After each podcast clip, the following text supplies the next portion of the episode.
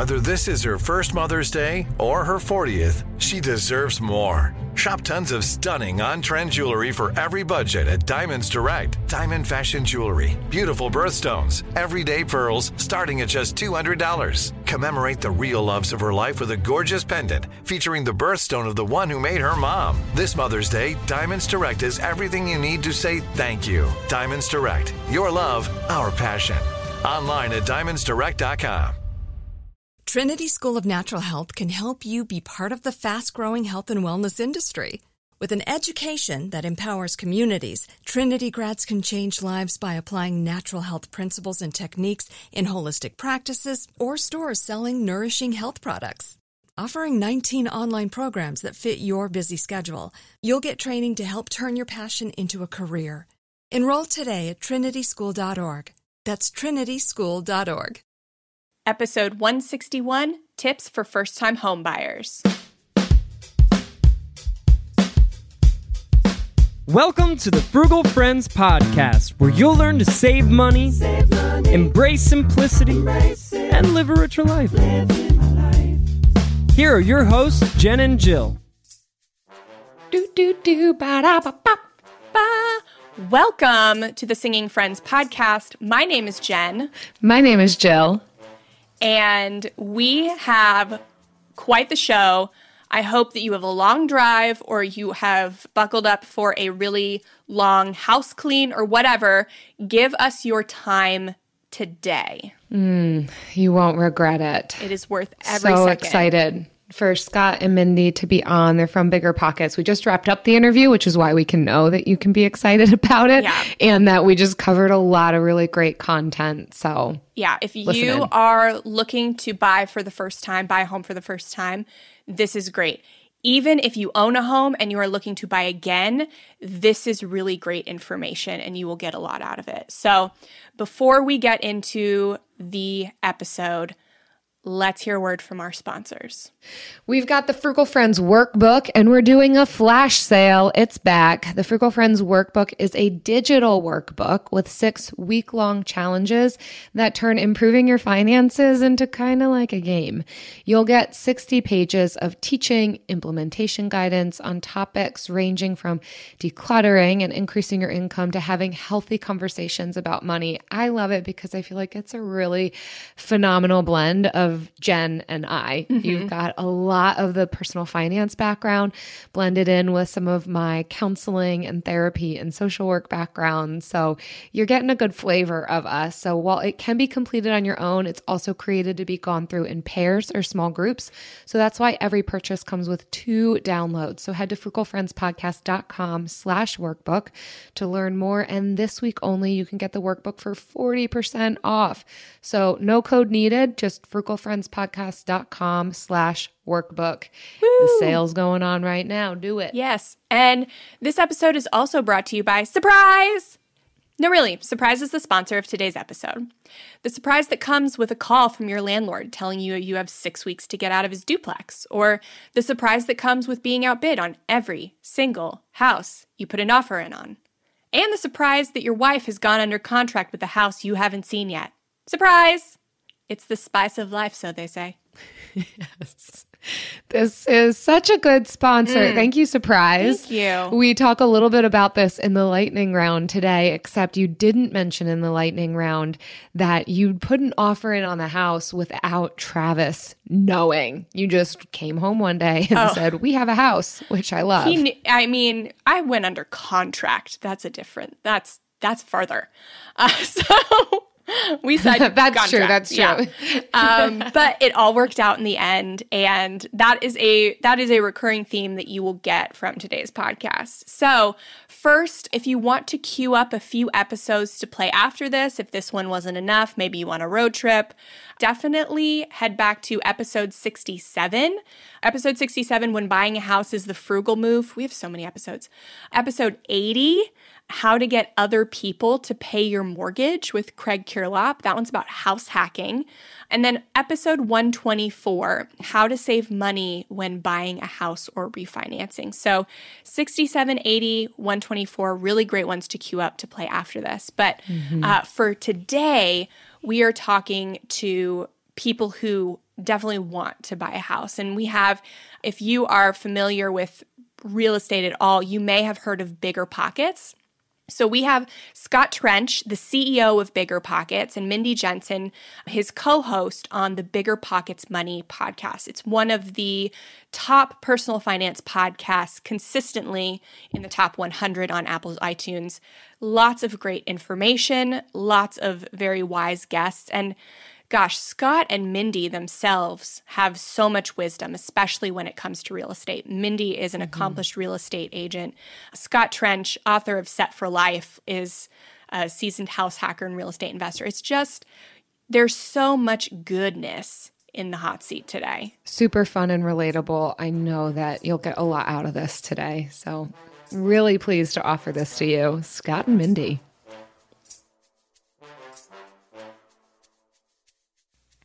Hey, Mindy and Scott, thanks so much for coming to the Frugal Friends podcast and sitting down with us. And we have four people. That's this is a full podcast. I'm so excited to be here. That's right. Thank you for having us. Yes. So many faces on this call, so many voices. It'll be fun for the listeners to get it all straight. Glad to have you all. At least they'll be able to tell which one is Scott. That's me. So at minimum. Hopefully. Yes, we've never been mistaken.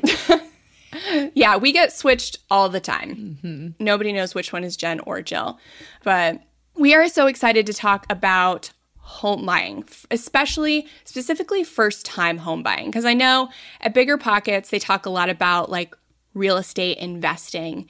But you guys over at Bigger Pockets Money are talking about the money and the finances to get you prepared for investing. And a lot of times that comes with buying your, your own home first. So we're super excited to just like pick your brains. You guys have so much knowledge, and uh, it will, anybody listening will be really benefited whether you have your own home now or you're looking to buy in the future. Mm-hmm. We want to talk today a bit about first time home buying. We've done a, a few episodes on this topic before, and so this is who we want to talk to specifically today. And curious to hear from both you, Mindy and Scott. What what is a good strategy behind purchasing a first home? you should know that it is not a jump right into it with both feet. Oh, I think I'm going to buy a home today, and tomorrow you're signing papers on an offer.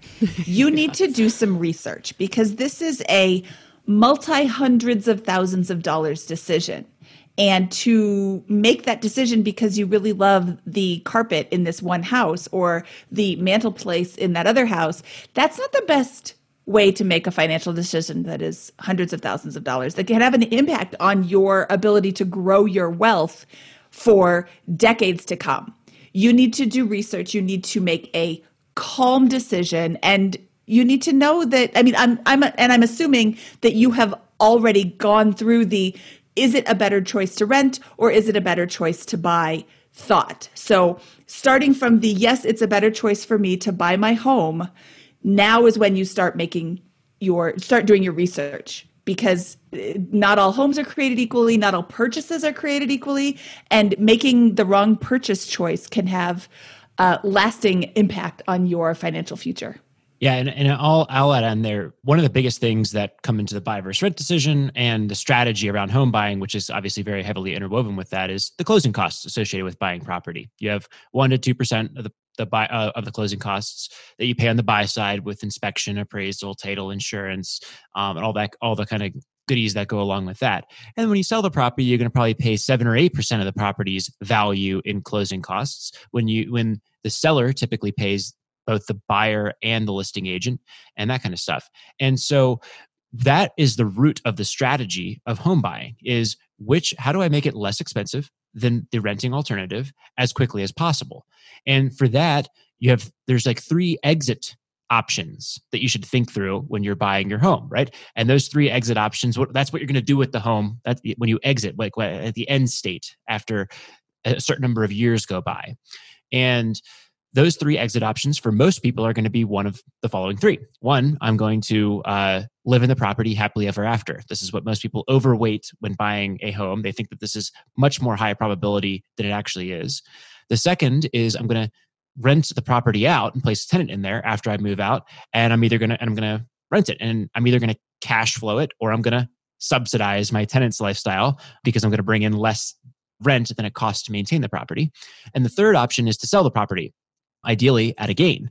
And so the strategy comes down boils down to how do I buy a home and and there's puts and takes in all of this. But how do I buy a home that gives me the most satisfactory blend of all three of those exit options, right? So to buy to, for renting or for buying to be better than renting, I have to generally speaking live there for a long period of time. But I don't really have to live there I can just own the property for a long period of time. So again, if I can set up a place that I'll be happy with, that would rent for a positive cash flow, and that I could add a lot of value to very quickly to sell at a profit, that's going to be the best option. Obviously, there's trade-offs, and you've got like a, a, a three-pronged Venn diagram, if you will, about all of this to get to that sweet spot. But generally speaking, that's how we can frame the strategy. And just by zooming out and thinking through those three options, I think you can make save yourself tens or hundreds of thousands of dollars over a 10 or 20 year period by thinking through those in a really sophisticated way by the way that short term or that rental can be short term or long term um, by the way so there's lots of mm. different oh my gosh. avenues we can go down yeah I love how you break down the exit options in your book. It makes it really easy to understand because sometimes we're when we buy a house, we're just thinking about living in it we're not thinking about selling it. Uh, we're just thinking about the mantle and, and the carpet and the hardwoods. But when I saw those exit strategies, I was like, yes, that's exactly how you should be thinking when you buy something. And it was so helpful.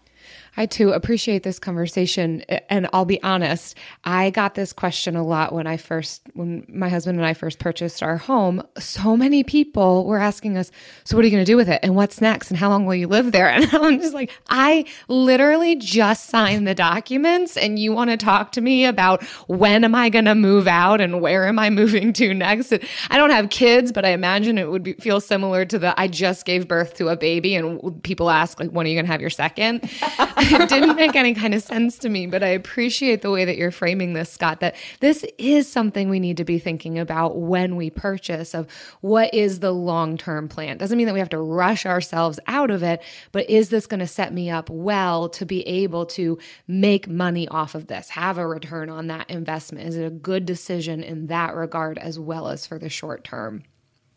Mm-hmm. Yeah, I think there's a lot of people who buy a house and just think to themselves, oh, when I'm done with it, I'll just rent it out. Well, not every property will rent out for even what you're paying for it, let alone making a profit or, you know, accounting for these uh, all the numbers that you run when you run a property to see if it's a good rental. Vacancy you have to plan that you're going to have some vacancy sometimes. And capex or capital expenditures, you have to plan for replacing the roof. Even if it's got a brand new roof, in 10 to 20 years, you're going to need a new one, and that's fifteen or twenty thousand dollars. If you have a giant pile of Scrooge McDuck cash, then that's great. But if you don't, then you need to start saving for that every month. So when you get the bill for fifteen thousand dollars, it's not a shock. And the same with your furnace, your air conditioning unit, your water heater, your kitchen appliances, updating the house in general. There's a lot of things you have to think about, but you also have to think about those as a homeowner. Mm-hmm. You still have to replace your roof as the homeowner at some point in time. Make sure you have the money for that. Make sure that you're not paying every dime of your paycheck goes to your housing and then you have no money to save for the roof, the air conditioner, the furnace all of which break at the most inopportune times. The air conditioner only goes out on the hottest day of the year. The furnace only goes out on the coldest day in the last decade. Um, ask me how I know. I had a party at my house once and my air conditioner went out, and I'm like, it's 95 degrees and there's 20 people at my house, and it's so hot in here. I'm so embarrassed. That is awful. That's every party in Florida, though, yeah. so don't feel bad. It's so true. I have uh, like a personal question, which I think people will find helpful. So we are hoping to rent out our home when we eventually move. But like one of my big concerns is is saving for the next down payment. What is like a, a reasonable down payment that I should be trying to save for the next house I live in? Do you qualify for the VA loan? No. Okay.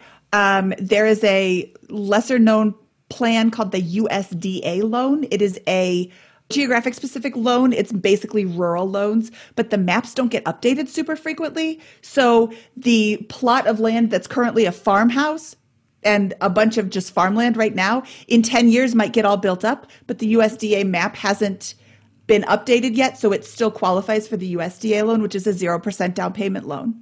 The FHA loan can have 3.5%, as little as 3.5% down. And this is all, of course, assuming that you have good credit. Um, the conventional loan, I think, is as low as 3% or 5% down. If you put down 20%, then you don't pay PMI.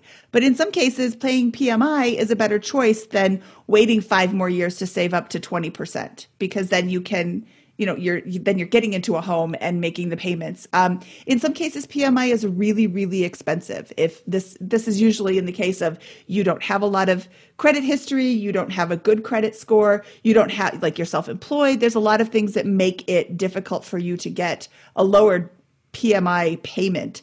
But in some cases pmi is almost nothing. So i would say uh, if you're not looking in a rural or formerly rural area, then three and a half to five percent is the minimum what you'll need to get into a loan. Okay. So similarly to when like we purchased our first house anywhere, there wouldn't mm-hmm. be like a big difference. Yeah, I, I would say like like what what down payment should you have? I mean, it's going to be a function of what is realistic for you to accumulate, right? Like when I bought my first place, it was a two hundred forty thousand dollar duplex, and I'm making fifty grand a year. So to put down twenty five percent or sixty thousand dollars is out of the question. It's just simply not an option. So what from there? What is a responsible position? Like in an ideal world, you might want to put down 20 25 percent, but no, I think I think a responsible position to buy a home is to put down the down payment whether that's three and a half percent or five percent, then have money set aside for closing costs. If there are any expected repairs you expect to make right after purchase closing on the property, to have those in place, maybe that's five thousand, and then to have ten to fifteen thousand dollars on top of that. Um, more if you're buying a much more expensive property on a coastal city like in California, um, but but to cover uh, emergency reserves and expenses. So that I think is is a really responsible position to buy it from, buy a property from, even if that down payment amount is zero. My favorite part about spring cleaning is that post clean clarity when I'm like, wow, I can finally think clearly. How was I functioning in that mess before? It's kind of like when you find out you've been paying a fortune for wireless when Mint Mobile has phone plans for $15 a month when you purchase a three month plan. If this sounds like the type of spring cleaning your finances need right now, then it's time to switch to Mint Mobile and get unlimited talk, text, and data for $15 a month. All plans come with high speed data and unlimited talk and text delivered on the nation's largest 5G network. Plus, you can use your own phone with any Mint Mobile plan and bring your phone number along with all your existing contacts. To get this new customer offer and your new three-month unlimited wireless plan for just 15 bucks a month, go to mintmobile.com slash frugal. That's mintmobile.com slash frugal. Cut your wireless bill to 15 bucks a month at mintmobile.com slash frugal. $45 upfront payment required equivalent to $15 a month. New customers on first three-month plan only. Speed slower above 40 gigabytes on unlimited plan. Additional taxes, fees, and restrictions apply. See Mint Mobile for details. I don't love creating my spending plan each month, and it took me a while to find a budgeting app that had simple features but didn't feel and look like a spreadsheet. If that's you too, Monarch's the way to go. Monarch is the top rated all in one personal finance app. It gives you a comprehensive view of all of your accounts, investments, transactions, and more. Create custom budgets, track progress toward financial goals, and collaborate with your partner. And now get an extended 30 day free trial when you go to monarchmoney.com slash frugal. I like how easy it is to customize my budget and create automatic transaction rules. The transaction widget helps me stay on top of my spending. After using Monarch for several months, I understand why it's the top rated personal finance app. And right now, listeners of this show will get an extended 30-day free trial when you go to monarchmoney.com slash frugal. That's M-O-N-A-R-C-H M-O-N-E-Y dot com slash frugal. For your extended 30-day free trial, go to monarchmoney.com slash frugal for an extended 30-day free trial. Okay. with a VA loan. Cool.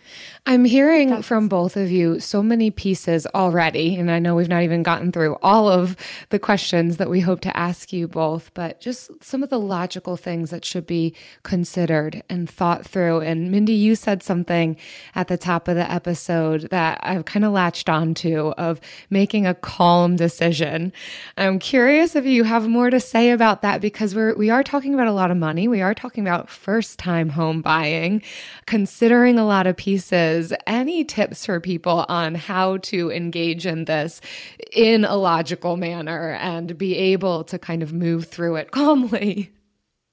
I like what you just said logic. This is not the time to be emotional because when you do walk into a house and you fall in love with it, it's perfect. That's not the only house that's going to be perfect for you. And when you get so caught up in, I have to have this, there's fear of missing out. There's like right now, the market's super hot. You get caught up in a bidding war. You end up overpaying or over offering for a property just to win. Like there's this competitive thing that I think a lot of buyers are having right now, especially if you've made a couple of offers and lost them. Now you're really tempted to go big. There's another house for you. Don't get so emotionally invested in the property. Yeah, that carpet's really beautiful. Those hardwoods are gorgeous. I was showing houses this weekend. I walked in and this house had acacia flooring. Oh my God, that's the most beautiful floor on the planet. And it just looked amazing in the house. But the layout was super weird. And as we're walking through the house, I said to my partner, where is the dining room? You can put the dining room table over here, but then you have no living room in this whole house. This is so weird. I could have very easily fallen in love with those floors. I could have let my clients fall in love with those floors, but the layout is still weird. And you can always put in those acacia floors into a house that has good layout. So this goes back to the whole, you know, make a calm decision, make a do your research first. Go into all the open houses and fall in love with every single one of them while you're still figuring out how much you want to spend, what you need, what you want, what's an absolute deal breaker and what's a just nice to have. And don't don't fall in love with the house. And I can't I I have said this like 9 times in the last minute, but like I can't overstress that. There is another house.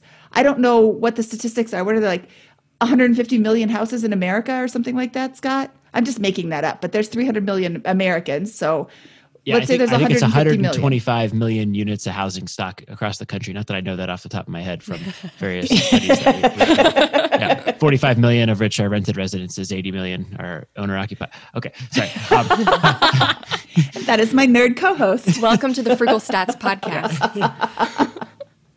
So there's in, in 150, what did you say, 125 million units of property, you can't find more than one that you like? I mean, that right there is, you know, you can't argue with numbers. That right there is a really great number, Scott. Thank you for doing that research so quickly. having it stored away in your card catalog of your mind. Yeah, I think it it's unrealistic to think we're going to take all emotion out of it, especially if it's the first home and you're investing a ton of money that you've worked really hard to save up. But having this reminder in the back of our heads of if this doesn't work out, there are other options, kind of holding it with an open hand until it finally happens.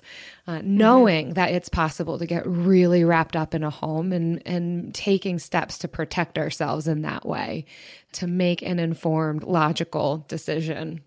Yeah, yeah. And informed. That's a really great way to phrase it. You need to make an informed decision. Just because you walk into a house that's listed at 325 doesn't mean that that's worth 325. You can list your house at anything. Like I could list your house for you today for 14 million dollars. Is it worth it?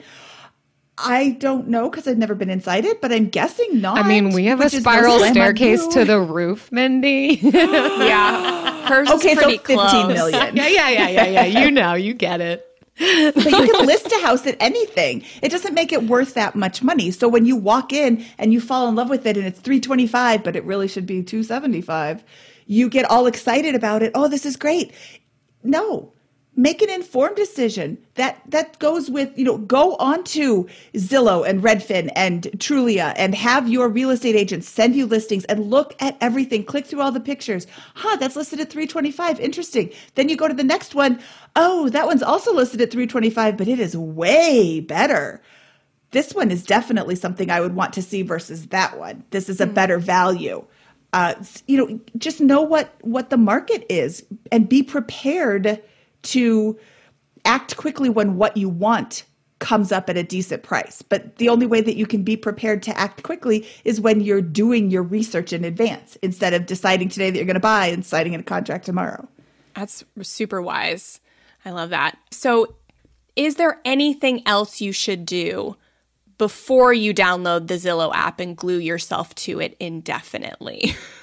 Yeah, well, I- well, I think I think it comes down to like like I boil down Mindy and I boil the, the approach down in like three general buckets, right? One is the strategy, which we just went over of understand your exit options, understand this is probably not going to be your forever home. If if it is your forever home, then you know then you can make decisions accordingly, and and you you don't have to consider the rent or the the improving the value as as strongly if you're truly sure. But just make sure you're not overweighting that. Do the rent versus buy analysis. And that's the several hundred thousand dollar decision. The second decision is Am I getting a good deal? Like, am I buying at the right value and, and removing that emotion from the process? And, the, and the third is, you know, am I getting the, the seller to replace the water heater for, you know, out of that? And, that and, and so if you go down these three buckets, you know, the one is several hundred thousand dollars uh, in, in terms of its decision making relevance. The second is twenty five to fifty thousand dollars, getting a good deal versus a bad deal, and the third one is two to ten thousand dollars. And everyone overweights I, these in kind of I think the reverse order. But mm-hmm. moving down into the getting a good deal phase, um, kind of you know M- Mindy hit all of those things, but you know if you want to boil it down to a practical approach, like what can I actually do to act on this information? First, don't you can pull up Zillow or any other listing portal or Redfin or, or ask your agent to to pull that up, but you look at the sold listings in the last 90 to 180 days. You don't look at the active listings. When you look at the active listings, you're usually looking at one of three types of properties. One, the properties that have just come on the market today and are going to be gone tomorrow because they're good deals.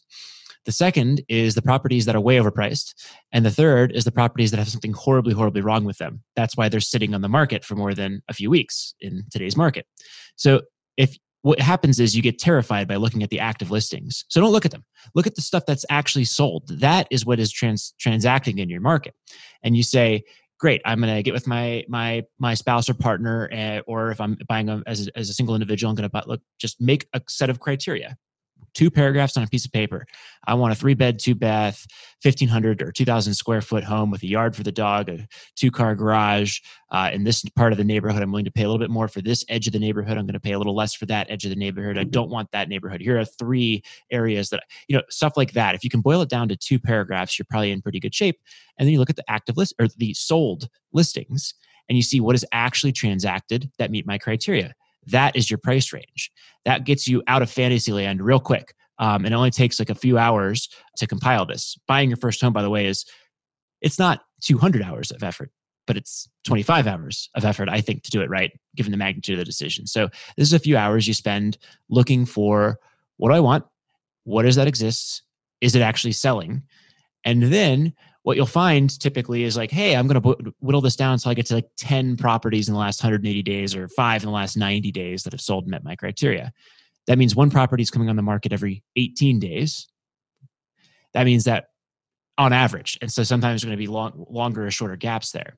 So the next thing you have to do is get yourself out of this artificial time constraint that most home buyers have or many home uh, home buyers have when they're buying a home. My lease is expiring on June 30th. Therefore, I must buy a property by the by the end of May. Otherwise, my lease will, you know, I'll, I'll be stuck. You know, no, go month to month with your landlord. Pay the extra 150 or 200 bucks a month so you can make a $400,000 decision in a really um, you know, by going fishing and waiting for that property that's going to hit every two and a half weeks to come on the market, rather than chasing the one you have to buy at the end of your artificial time constraint. Go live in a short-term rental for a little bit while you make this decision. This is a this is a uh, tens of thousands or maybe hundreds of thousands of dollars stake decision. Don't rush it by an artificial timeline. And then you set up your you just get your ducks in a row. Make sure you're pre-approved with your lender. Make sure your agent is sending you this is a very easy task for, for any agent to do that you just ask them to send you an auto email whenever a property that meets your criteria comes on the market. And then boom, one of these days that property is going to come on the market and you're going to be you're, it's going to come on the market at 2.30 in the afternoon on thursday and you're not leaving work early but you're canceling your evening plans going to tour it and submitting an offer. And you're going to lose two, three, four of these things over a few months. But find, you're going to hit your winner on average within a three to six month timeline.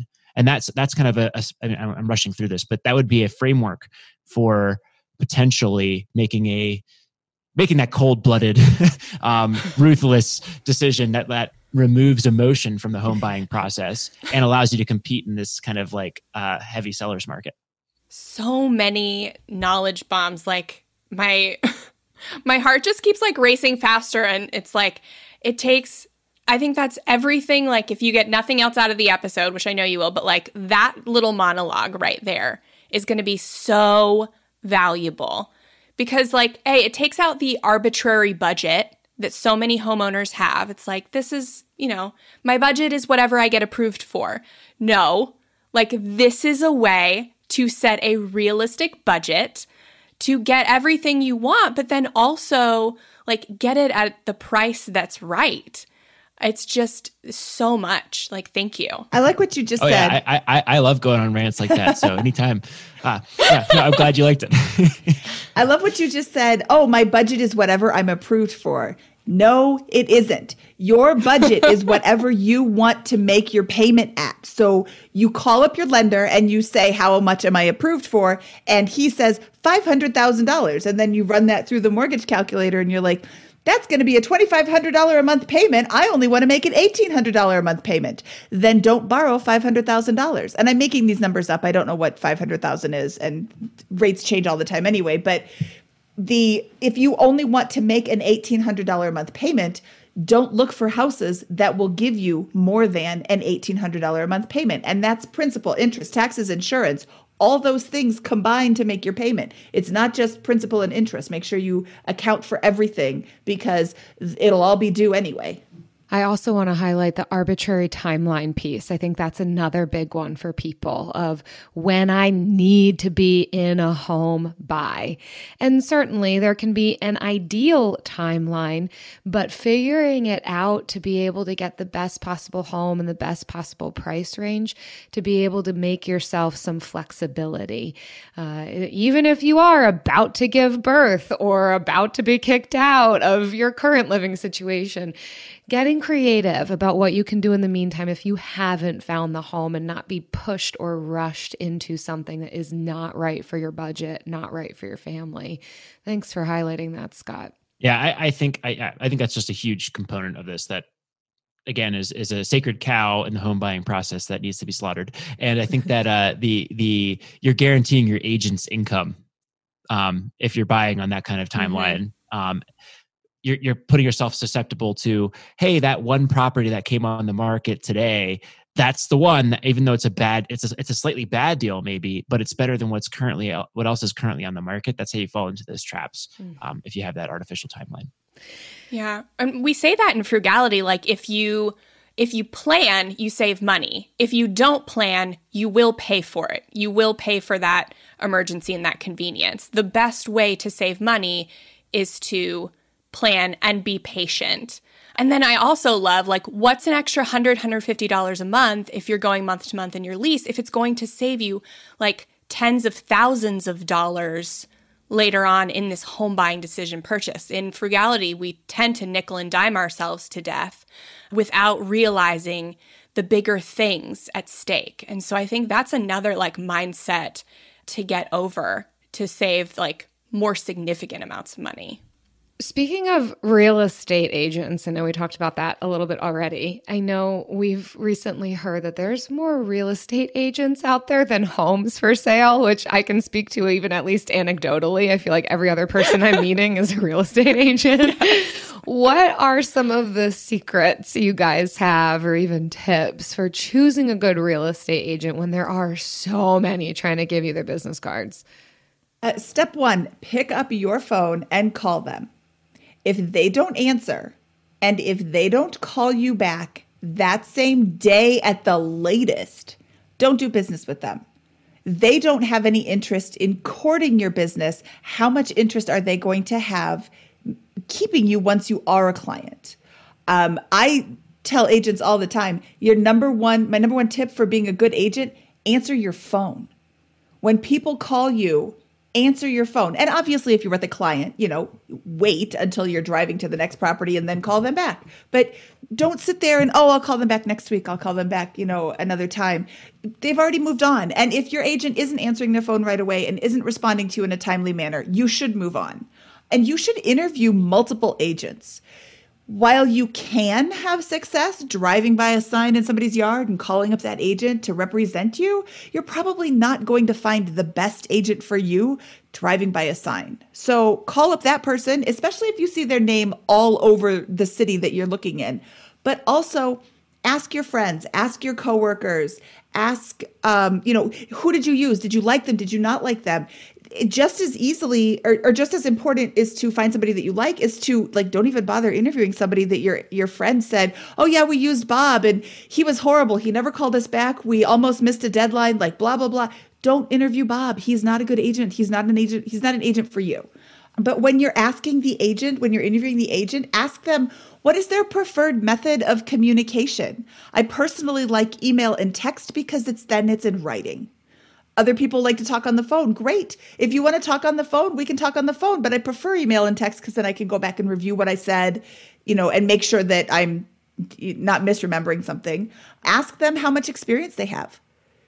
If you have a brand new agent, is that the best choice for you when you're a first time home buyer? It could be because maybe they just recently got licensed, but they've been in the business forever because their mom's an agent forever.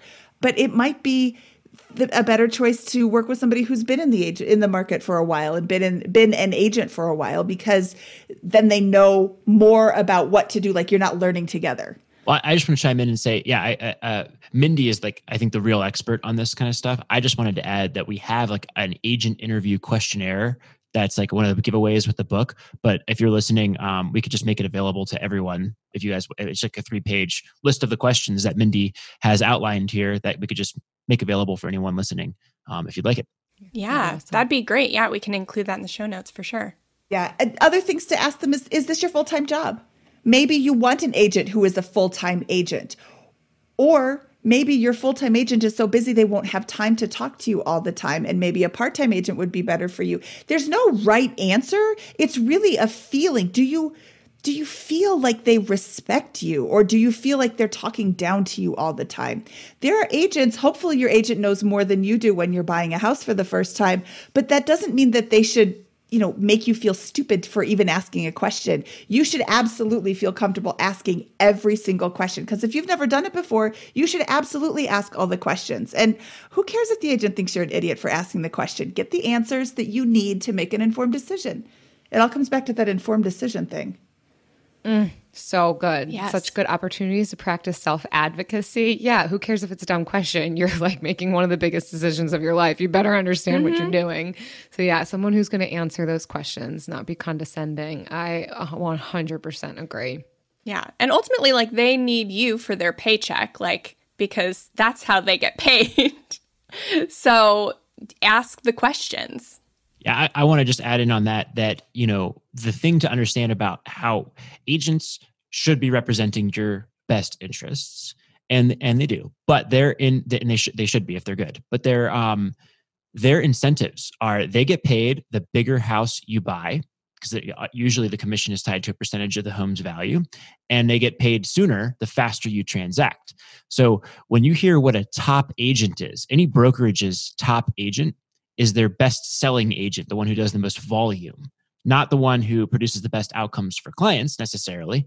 Um, it's the one who processes the most commissions checks the fastest, the biggest commission checks the fastest, right? And and the most of them, right? And so and so that's what a top agent means in your local area which is not necessarily what you want to represent your interests so that can that, that, they can certainly be a top agent and represent your, your best interests but just understand that nuance and how they get paid they are looking for someone who will transact quickly on the largest home at the limits of their purchasing power typically that's the best uh, in a condensed timeline because they know you have to buy uh, because your lease expires on june 30th right? That makes the agent very very happy and, and guarantees income for them I don't think that's necessarily what you want. Um, and you need to understand that's how the incentives are structured and be able to and get yourself into a relationship with the expectations that it's going to be on your timeline, buying what you want over those time periods. And there's plenty of agents. There are more agents than listings out there who will be more than happy to take you up on on your timeline and what you want out there. Um, it is a buyer's market for real estate agents right now. That's so good to know because we look at the big, you know, the big people, I guess, on advertisements and and stuff and say, "Oh, they're they're the best. They're selling the most." But they're probably just selling the biggest houses. They're selling So, the biggest houses at the fastest pace. Or buying the most the advertising. houses. Yeah. Those signs really work. Yeah.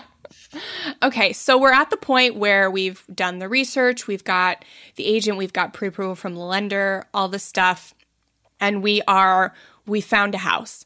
So like what are some things about the actual home buying process that maybe first-time home buyers aren't aware of that you think that they should be? the actual process. I think a lot of people don't realize that it isn't just, oh, I bought I I put an offer in for 325,000, therefore I need to get a loan for 325,000 and that's the end.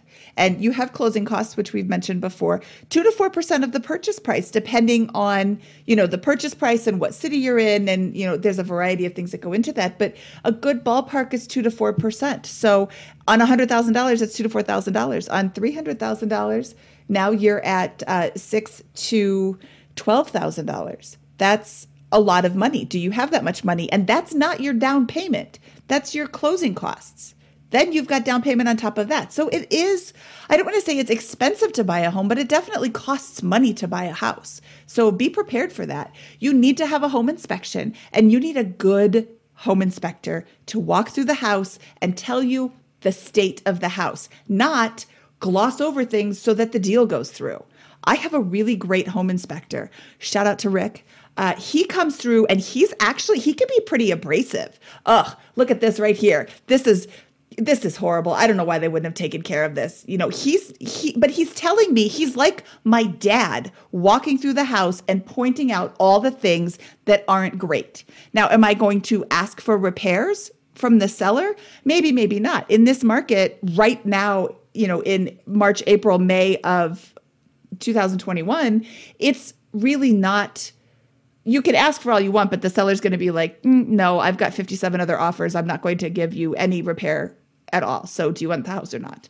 But I still need to know about it. I need to know that the furnace is 25 years old. I don't know that by looking at it. And I'm in a lot of houses. I can look at the furnace and it's all shiny and pretty. I'm like, oh, that's new. And then Rick comes in. He's like, this furnace was manufactured in 1987. Oh, that's a little bit older than new. So, you know, you can make things look really pretty and they're actually really outdated you can cover up a lot and then your inspector comes in and he's like oh do you see how it's like tilting to here? That's going to be an $800 repair. Great. I want to know that. So having a good home inspector is really really really valuable. I had a home inspector come through and on a, one property and tell me that there might be fake stucco or EIFS on the front of the property. I go and do some research. That has been shown to cause mold and if it's not installed correctly and mold in such a way that the whole house may have to be torn down because it's so infested it can't be fixed kind of like that's a huge thing. I want to know that and i don't want to buy that house. So there's a lot of people who will buy a house you know as is does not mean you can't have a home inspection as is means the seller might not be willing to fix anything or give a price reduction. But if you walk in and you discover that it used to be a meth lab, maybe that's not something you want to live in, you know? So you absolutely need a home inspection. You need an appraisal and you can't choose your appraiser. And that's kind of a whatever. That's just how it goes. That's that's the price you're going to pay and you can't choose them and they come back with I could go on a rant. Um, I'm not going to. But some appraisers right now, the market is What happens if your appraisal it comes in too low? Like what's the what's the the outcome there? Well, oh, so that is an interesting scenario. So right now the market is hot, hot, hot, hot, hot, and prices are just hopping over past sales. And the appraiser can come in. Some appraisers I know like don't want the market to go up so fast. So they're they're looking at recently sold houses that you know maybe aren't maybe they're picking the the lower ones. And i'm not trying to throw appraisers under the bus. The market's insane. But if your appraisal comes in low you have three options. You can bring cash to closing which is what the seller would love. You can ask the seller to reduce the price to the appraisal which the seller will hate. You can cancel the contract. And I mean, you can split the difference too, but that's one of the others. But yeah, the appraisal, your lender will only lend on the appraisal amount. So you offered 350 on this house, it only appraised at 325. Your loan is 325 minus your closing costs and down payments and all of that. Or I'm sorry, minus your down payment. So now you've got a difference between 325 and 350. Do you have two, 25,000 in cash just sitting there waiting to be thrown at a house? Maybe, maybe not. But is that your smartest decision right now? because you're essentially paying more than the house is worth. And there's this line that, oh, a house is worth anything, whatever people will pay for it. But uh, yes and no. If everybody is paying 325 and you come in and pay 350, it's still only worth 325.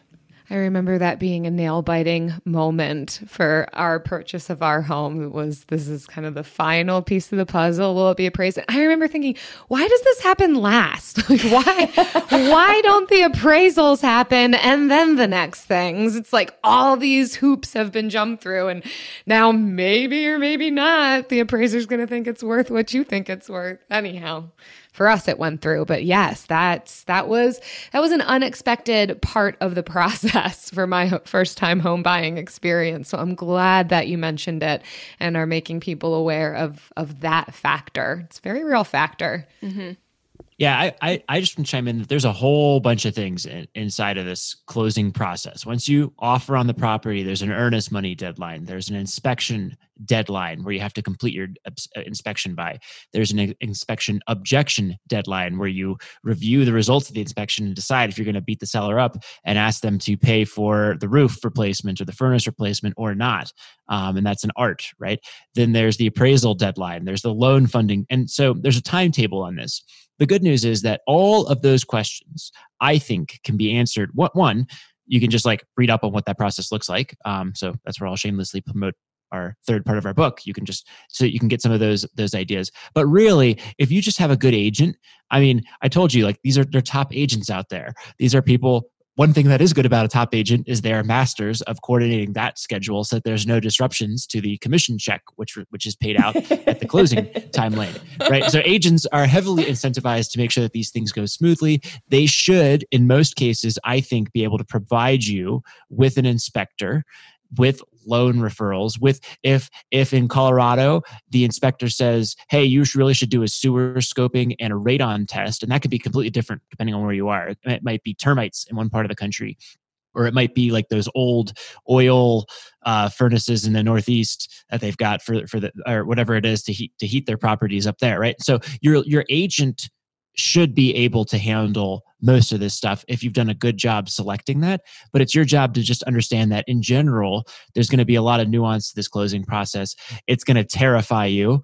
The inspection report Rick is not coming with a pleasant list of things there. He's telling you about all the things about your new your four hundred thousand dollar asset or eight hundred thousand dollar asset, whatever it is you're buying, that are wrong with it and that need to be replaced. And they don't tell you like, oh, this is two thousand or whatever in their official report. So you could, you know, one of Mindy's pro tips is to be there when the inspector is going through it, so you can ask them with that. Sorry, I know that's one of your tips, um, but but yeah, that that's the like just know that that's all going on, and that at the end of the day, if you've made a good choice with your real estate agent they should be able to professionally and preempt a lot of your questions and walk you through that closing process. If you're being surprised by every part of that closing process, it's a sign that you didn't do your homework in choosing the right agent, I think. Hmm. Yeah, thank you. We don't have to be experts on all of this, especially if we've got a good agent. But speaking mm-hmm. of non terrorizing moments and non nail biting moments, It's a moment that I look forward to every week. I feel so good about it. the bill of the week.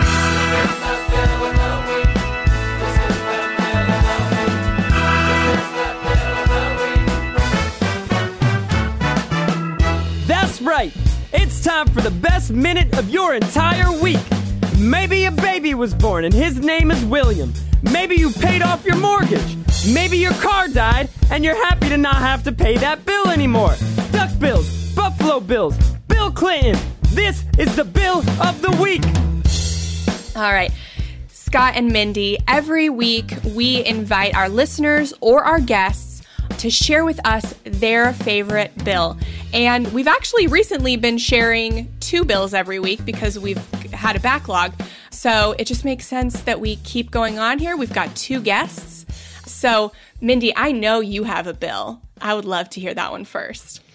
I have bills of the week. What I have in my hand is a millionaire's scratch pad. If I scroll through the, the bills that are in here, they have a date of either 1976 or 1978. It's too small for me to read. But these are 10 $2 bills stuck together like a notebook style. And it says on the Bank of Lea County in New Mexico. And it is 10 $2 bills. And apparently, millionaires use these to write notes on, which is dumb because they're all covered in printing. Uh, but this is. This is actually 10 real $2 bills. So I have $20 in my hand in my millionaire scratch pad, and I will send pictures to you so you can put them in the show notes because this thing's really fun. And I was just, uh, I've been unpacking boxes because we moved two years ago um, and life. and I found like six of these. And I'm, I'm like torn. Do I use these? Because they're $2 bills. They're fun, but also they're laminated and they're like sequential order bills. So it's just kind of cool to have. So I'll probably not spend them. I'll just stick them in my box again. Do you think it could be a play on the words like scratch, like money? Like, is that a thing? Oh, is I didn't a- even think of that. I bet it is. It's just really, but it is such an interesting concept. Like, it's like a notebook. It looks like a notebook of money. But it's real money. Yeah. it is a notepad of real money. The frugal part of me knows that even if I was a millionaire, I would not be writing on money. I'd be saving it, spending Millionaires it would be wisely. the last people, I think, to write on money. Yes, that's why they're millionaires. That's a great approach to becoming a millionaire. Start with two million, and then write on one million of one of these notepads, and you'll soon be a millionaire. So wise. So wise. What about you, Scott? What do you got for us? Uh, mine, mine is much more boring. We we just discovered recently that um uh because my wife works from home that her internet is reimbursable. So my favorite bill recently is our internet bill, which will be paid for by her company. So that's great. Yes. Oh, that's awesome. Can they backtrack for all the months that they didn't reimburse Yep. you for internet? Yes, Oh, Scott. nice. Well done. There we go. That's that's the real bill. Is all that all that money that's coming back in one I'll little buy a couple of Mindy's notepads.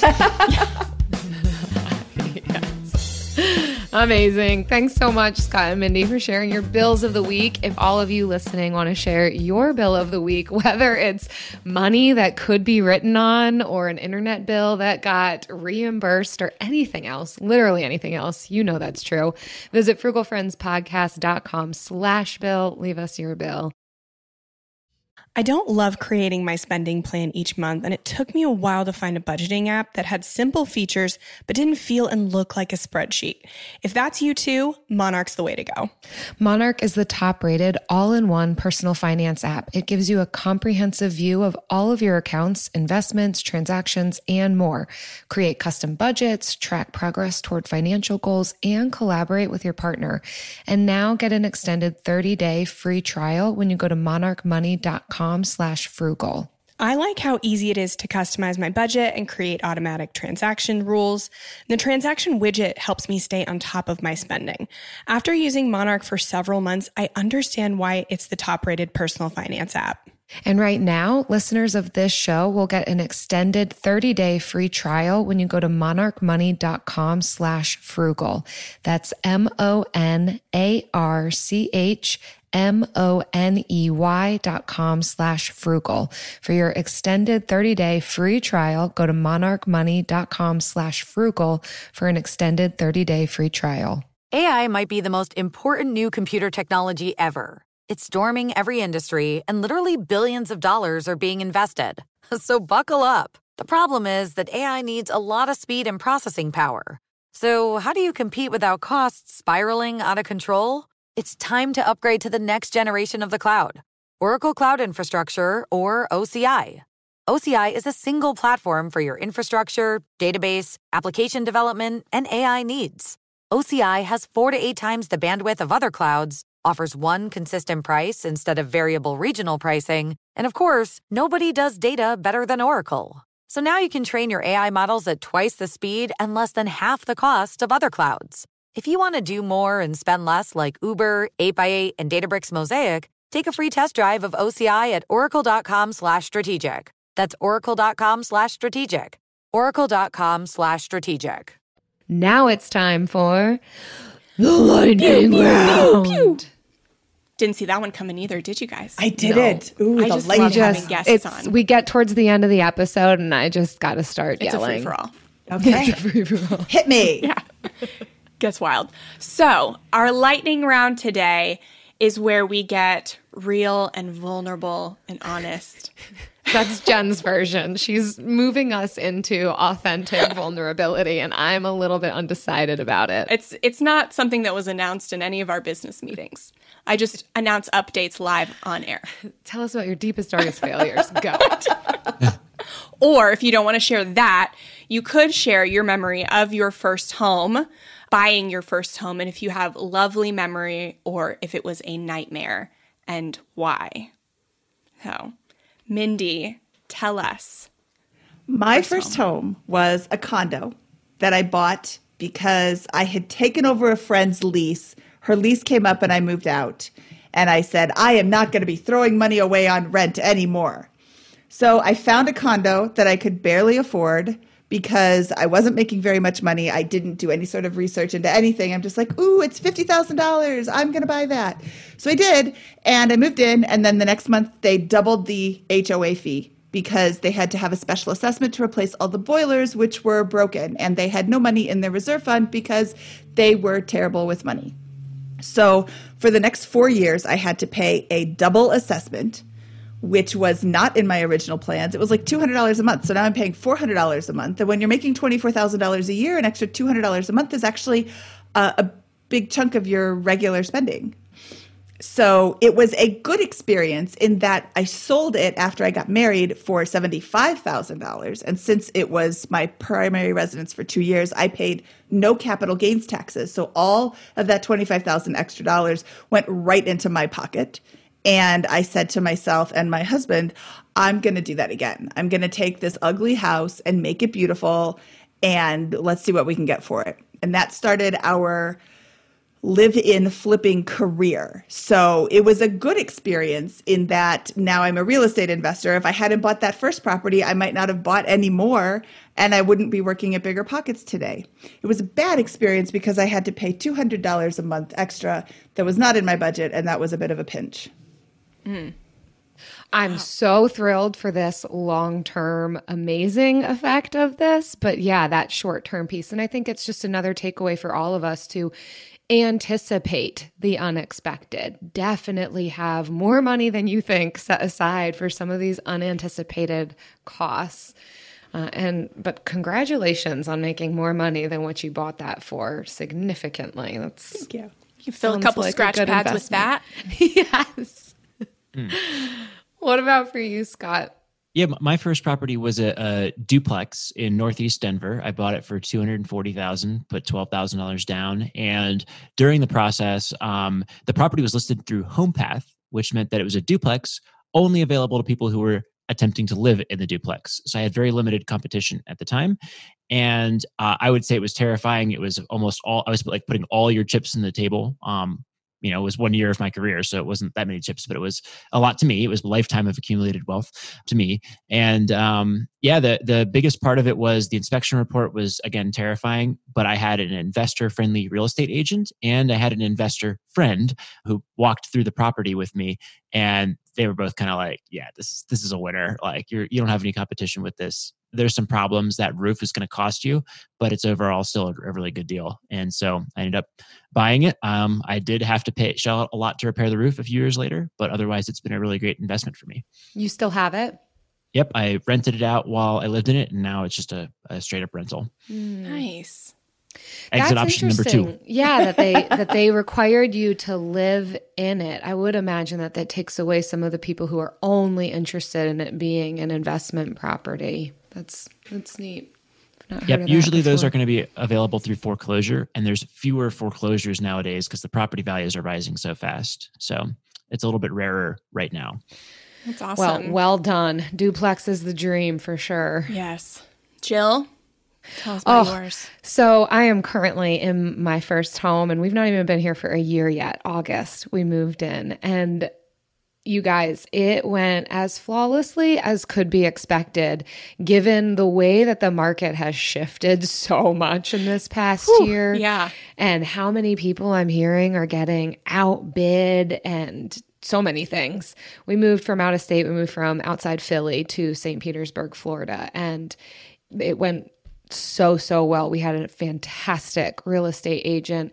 It was not on the MLS. It was only on Zillow. My husband actually found it. The real estate agent hadn't heard of it. We just found it and then connected with the real estate agent to help us out. And it's right next to the water and it is just a magical dreamland. So I'm thrilled with it, although there were a lot more unanticipated costs and fees than I imagined in the home buying process. I know that we've already talked about that, but for us, I don't, I mean, of course, there's nuances in every situation. I anticipated closing costs being about five or six thousand dollars. I thought that I was being very like conservative or liberal in that estimate. I think we ended up paying closer to seven or eight thousand dollars just in the random fees that happened throughout, not including uh, the down payment. So that was a bummer. Thankfully, we had it, but yeah, it was even more than what I anticipated. Either way, I'm thrilled to be here. And I think it went fantastic. So, yeah, it's a lovely memory for me, Jen. Yeah. I was actually, I walked around and saw it for Jill. And Yeah, we I bought it pretended to be sight her. unseen. Um, just did a Yeah. video walkthrough with Jen on the phone showing it to me. I mean, in the inspection period, we could have backed out. We flew down, saw it. we, we made an informed decision. But I was Don't just worry, really Mindy. like itching to get her down here. So, oh, yeah. So you made an offer sight unseen, but you did see it. I think that's a we really signed the tr- we did sign the contract, but we were able to get out of it within that 10 day inspection period if for whatever reason. Yeah. yeah. And during that ten days, you came down and saw the mm-hmm. house. Correct. So yes. there are a lot of people who want to buy a house sight unseen, and then just go and move there, like move in after they mm. close. And I am going to say that if you cannot afford to fly down to see the house, then you cannot afford to buy that house. You need to walk through it because Jen might think it's a great house and showed you the video, and you're like, yeah, that looks pretty cool. But then you get there and you're like, what angle were you holding that camera? This is a horrible house. I thought there was another bedroom. Where'd the other bedroom go? How do you make that that four square inch bathroom look so big in the pictures? Like there's a lot of of value in walking through a house, especially if you're a first time home buyer. Um, so I am very glad to hear that you walked through the house before you bought it when you could still get out of it. So Yes, I'm and we could still get out of it. I'm an agent and I have a client who's in San Diego. I'm doing the video walkthroughs for him. And then once we get a property under contract, he'll come out and walk through it. And that is perfectly fine. Yeah. It actually was the opposite for us. I walked through and I was like, this is a dumpster fire. and uh, yeah, Jill my and house. Eric, Jen who- walked through it. She's like, Yeah. I don't know, guys. I mean, the, the, the location's awesome, but Uh, but they used to, I mean, they used to ho- own a home renovation business. So I'm like, I guess you guys can do something with this. that was what it. That's what it was like um, to be a fly on the wall there. But now it's looking great. They're really doing what I thought that they could do, that I know Jen. I could not. So it's a little oasis. what about for you, Jen? So I had one of those whirlwind home buying experiences, like when your landlord calls you and says, I want to turn my duplex into an Airbnb so you have six weeks to get out.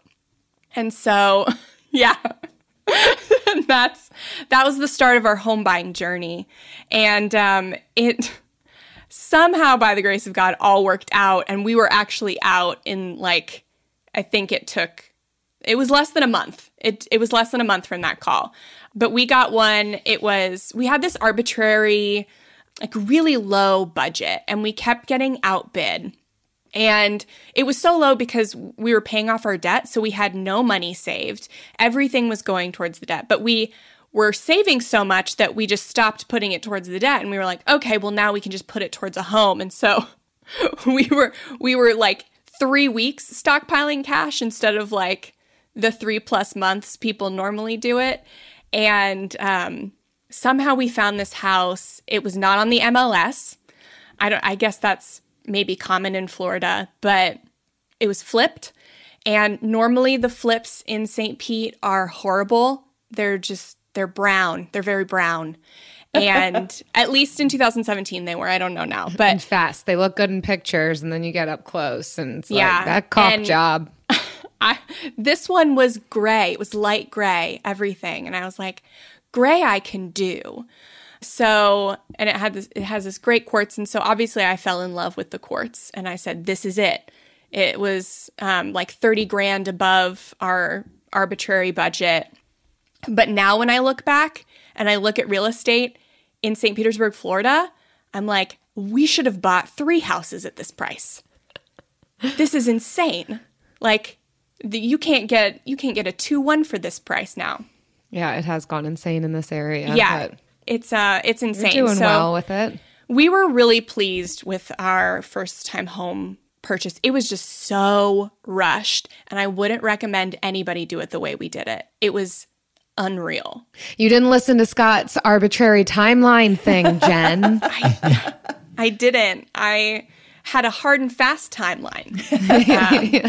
Um, there was no going month to month. We were already month to month, and that's why he was able to say, "I'm going to kick you out in six weeks."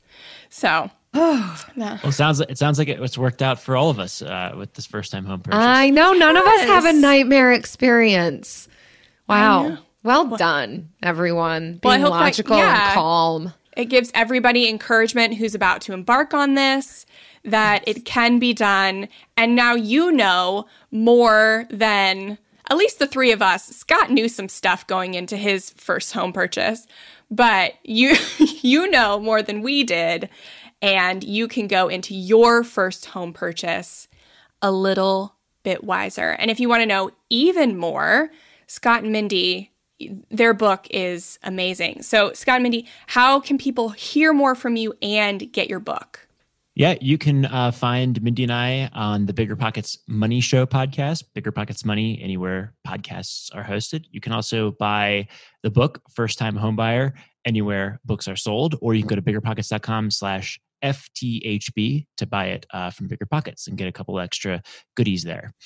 Yes. And if you are interested in anything real estate investing, house hacking, whatever, Bigger Pockets is definitely the place to go. So, thanks so much for coming on. This was a really, really good chat.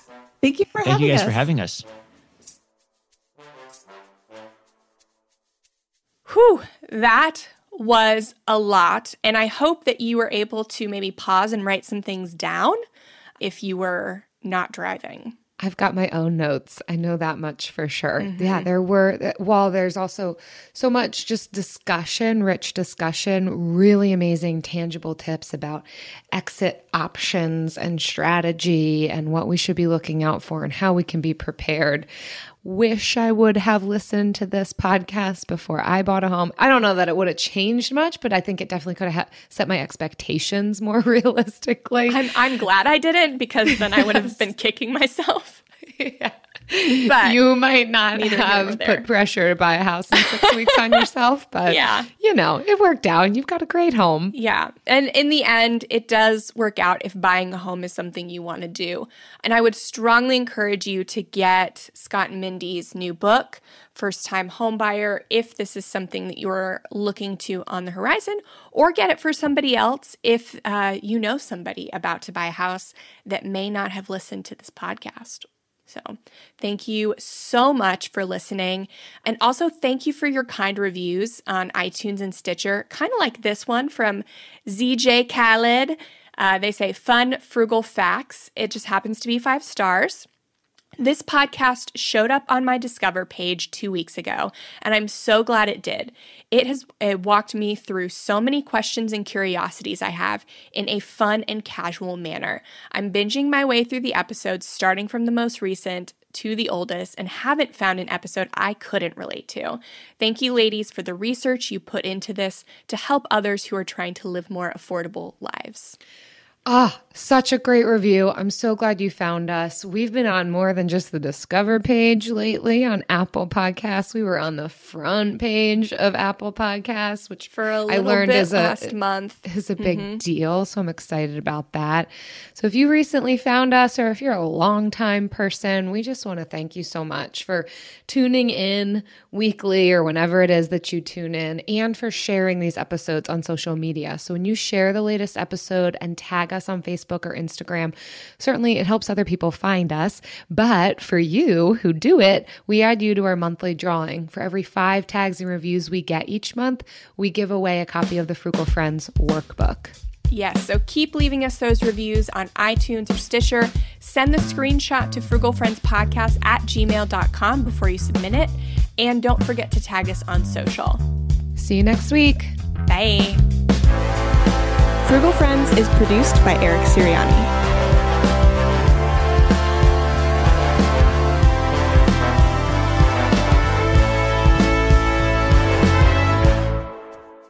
Um, I've got one minute, so this is the lightning round of the lightning rounds. What's one thing you wish that you would have known before you bought your house? I,